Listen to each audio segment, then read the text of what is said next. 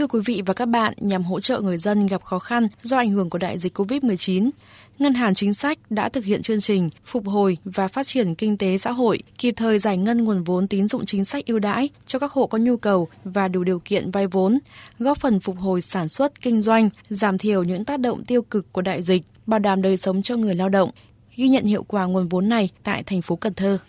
Suốt gần 2 năm bị đình trệ do ảnh hưởng bởi dịch bệnh COVID-19, mấy tháng trở lại đây, vườn du lịch Chín Hồng của ông Phan Văn Hoàng ở xã Mỹ Khánh, huyện Phong Điền, thành phố Cần Thơ đã bắt đầu đông khách trở lại. Bình thường mỗi ngày, cơ sở của ông đón khoảng 200 khách, riêng ngày thứ Bảy Chủ nhật thì lượng khách tăng lên gấp 2 đến 3 lần. Làm du lịch thì phải luôn có sản phẩm mới để thu hút khách trở lại nhiều lần, nhưng do khả năng kinh tế của gia đình có hạn nên nhiều lúc ông Hoàng gặp cảnh lực bất tòng tâm. Tuy nhiên, nhờ được Hội Nông dân xã giới thiệu, ông đã được Ngân hàng Chính sách Xã hội hỗ trợ tháo gỡ khó khăn về vốn.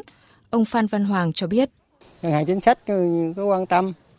à, quan tâm cho chúng tôi dây nhiều lần lắm ba bốn lần rồi thì chúng tôi cũng cảm ơn dạ. ngân hàng chính sách rất là nhiều không chỉ gia đình ông Hoàng nhờ có nguồn vốn ưu đãi từ ngân hàng chính sách xã hội, nhiều hộ nông dân trên địa bàn xã Mỹ Khánh đã có điều kiện đầu tư bài bản hơn để phát triển kinh tế. Việc kinh doanh nhờ vậy mà ngày càng phát triển góp phần thu hút và giải quyết việc làm cho hàng trăm lao động tại địa phương. Tính đến hết quý 1, tổng dư nợ của Phòng Giao dịch Ngân hàng Chính sách Xã hội huyện Phong Điền đạt hơn 400 tỷ đồng, trong đó nợ quá hạn chiếm tỷ lệ 0,21%. Đánh giá về hiệu quả của nguồn vốn tín dụng ngân hàng chính sách, ông Lê Hoàng Triệu, Phó Chủ tịch Hội Nông dân xã Mỹ Khánh cho biết. Nguồn vốn của cái ngân hàng chính sách xã hội thì à, đưa xuống thì cũng góp phần à, cho những hộ dân à, cải thiện được cuộc cải thiện dần được cái cuộc sống và cái tăng thêm thu nhập để góp phần À, đảm bảo theo à, thực hiện à, các cái tiêu chí xã nông thôn mới nâng cao. Và sắp tới đây thì đối với xã cũng thực hiện hoàn thành cái tiêu chí là xã nông thôn mới kiểu mẫu xác định nguồn vốn tín dụng trợ lực để khôi phục và phát triển nền kinh tế sau dịch Covid-19, Ngân hàng Chính sách Xã hội thành phố Cần Thơ đã phối hợp với các địa phương và các ngành liên quan tiến hành giả soát nhu cầu vay vốn của các hộ nông dân có nhu cầu vay vốn mới, đảm bảo chính sách được thực hiện công khai minh bạch, đúng đối tượng, đồng thời kiểm tra giám sát thường xuyên tình hình sử dụng vốn vay của các đối tượng thụ hưởng. Bên cạnh đó, ngân hàng cũng quan tâm đến việc cải tiến, đổi mới quy trình cho vay theo hướng đơn giản hóa thủ tục, nâng cao khả năng thẩm định, rút ngắn thời gian giải quyết cho vay, tạo điều kiện cho khách hàng tiếp cận vốn ngân hàng. Ông Lăng Tránh Huệ Thảo, Giám đốc Ngân hàng Chính sách Xã hội thành phố Cần Thơ cho biết.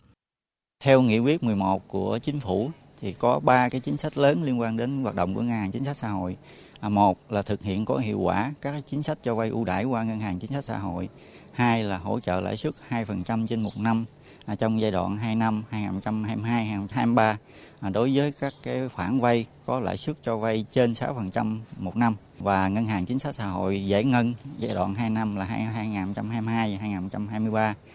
à, thứ ba là tiếp tục tái cấp vốn đối với ngân hàng chính sách xã hội để cho vay người sử dụng lao động trả lương ngừng việc trả lương phục hồi sản xuất cho người lao động